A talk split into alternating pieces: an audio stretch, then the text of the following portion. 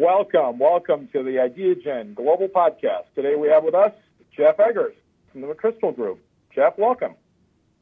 Thanks, George. Great to be with you. As a senior policy advisor, security professional, and leadership consultant, Jeff leverages 20 plus years of experience managing strategic efforts and leading high stakes, high performing teams during his time with the White House, Department of Defense, and the U.S. Navy. A former special assistant to the President of the United States for National Security Affairs for President Obama, Jeff was responsible for oversight of critical and sensitive aspects of U.S. foreign and national security policy. A researcher in behavioral science and a consultant on leadership and organizational performance, Jeff now leads McChrystal Group's Leadership Institute, managing engagements with Fortune 500 clients requiring assistance with organizational performance, leader development, and culture shaping. He has taught courses in change management, leadership, and public policy for many organizations. Jeff retired from the U.S. Navy following a successful 20 year career as a U.S. Navy SEAL with extensive operational and combat leadership experience. Jeff has published in esteemed academic journals and media outlets such as Fortune, Foreign Policy, Politico, and U.S. News and World Report. Jeff, we could go on and on. First of all, thank you for your service to the nation, and thank you for being on the show today. Oh, thanks, George. It's great to be with you, and I appreciate you saying that.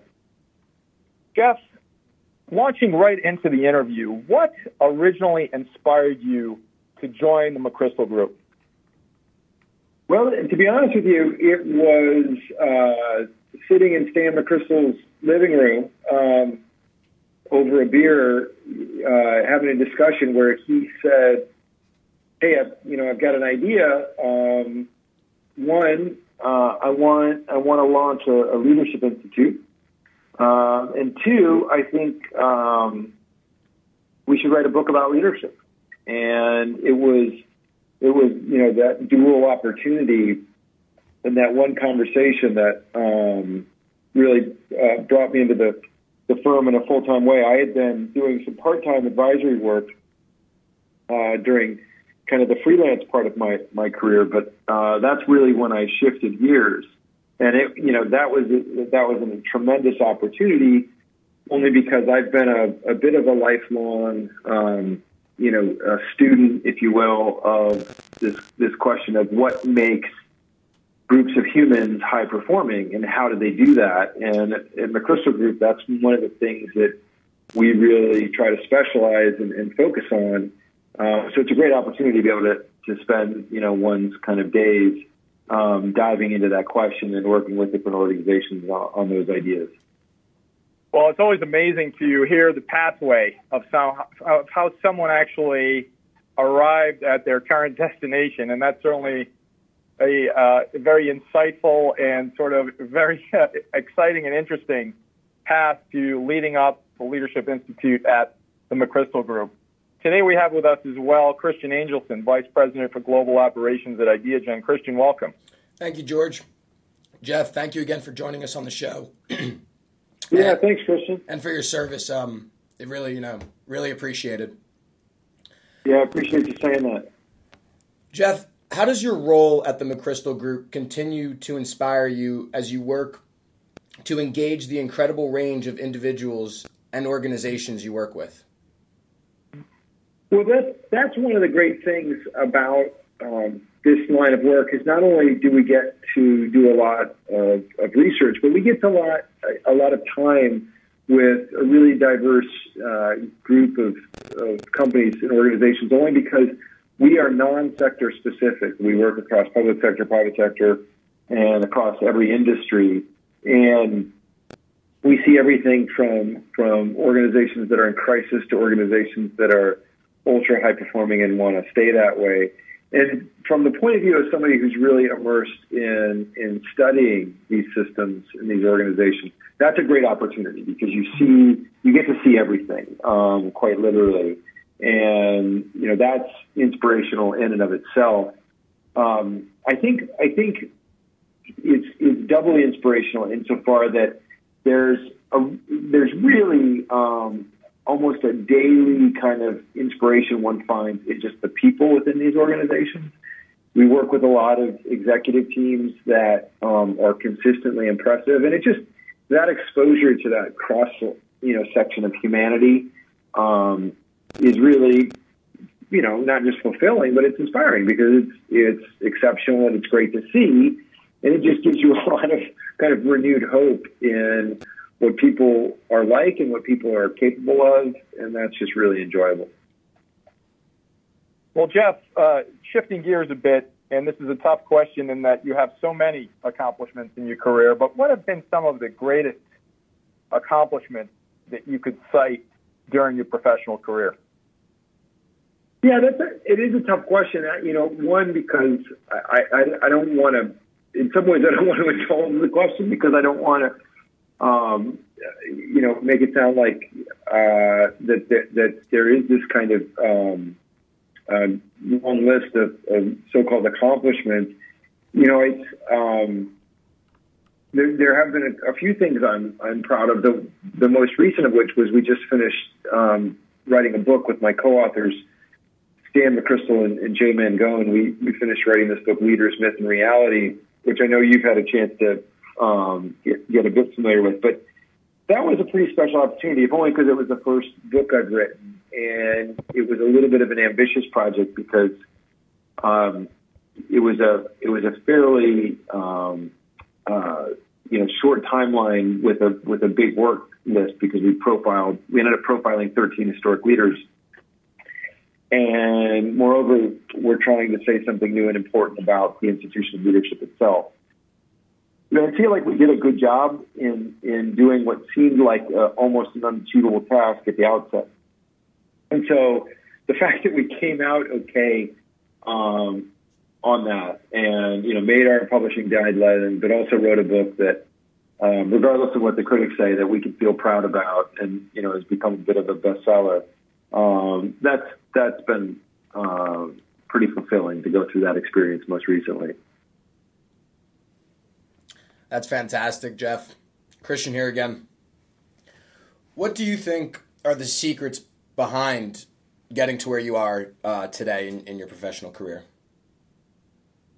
Yeah, Christian, I, you know what? I there certainly aren't any secrets, and in fact, there almost wasn't a design. Um, in, in, insofar that I didn't, this wasn't an engineered pathway. It was almost more of an accidental pathway.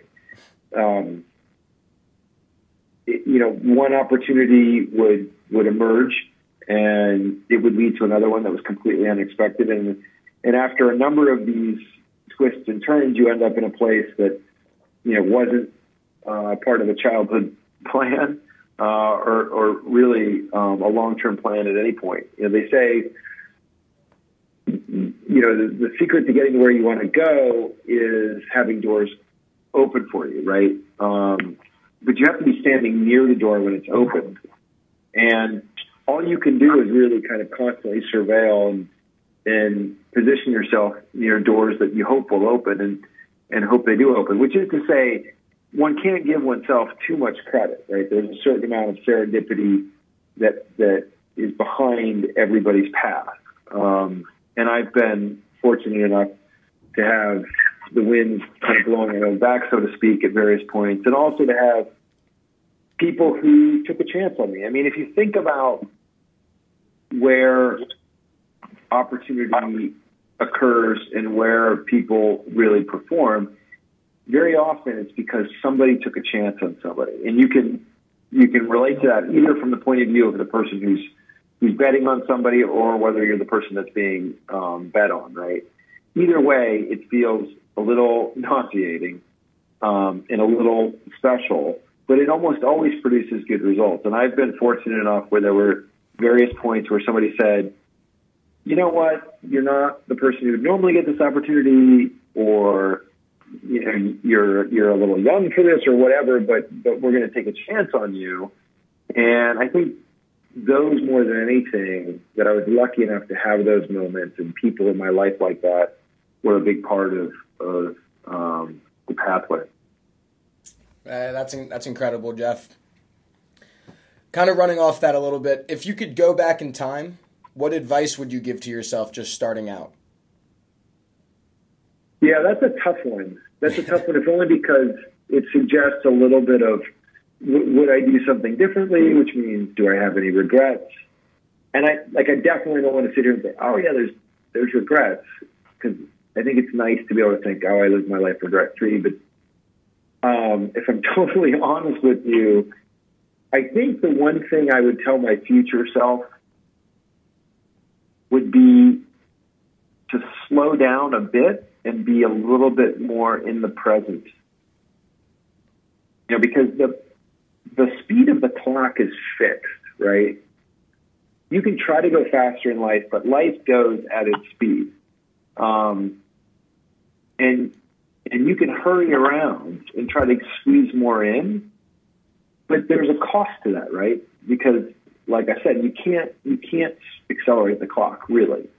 And what you miss out on when you get busier and you try to squeeze more in is you just miss out on some of the magic of life, some of the moments, and some of the, the specialness of being in the moment. Whether that's a little bit of richness on interpersonal relationships um, at work or with family, what have you.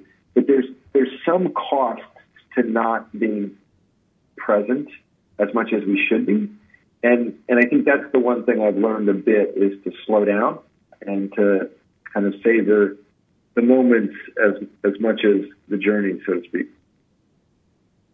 What an incredible, incredible perspective Jeff, and not not certainly not unexpected. And we're at the point in the podcast interview where we ask a question that we ask all global leaders and luminaries, and it's a fairly profound question, which is, Jeff, what are the three key lessons you have learned that have the potential to change the world? Um, well, that's a that is a big question. um, and it's an important, in some ways, it's an important question because I feel like not enough people are asking that question. Not enough people are thinking in terms of, well, how do we change the world? Um, the problems that we deal with are are big. They are they are global, and it would be great if more people thought that way.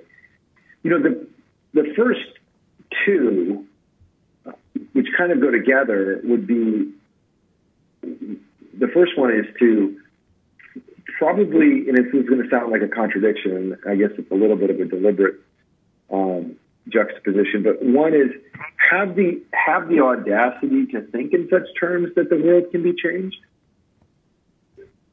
But two is to approach it very modestly with incremental and small steps, right?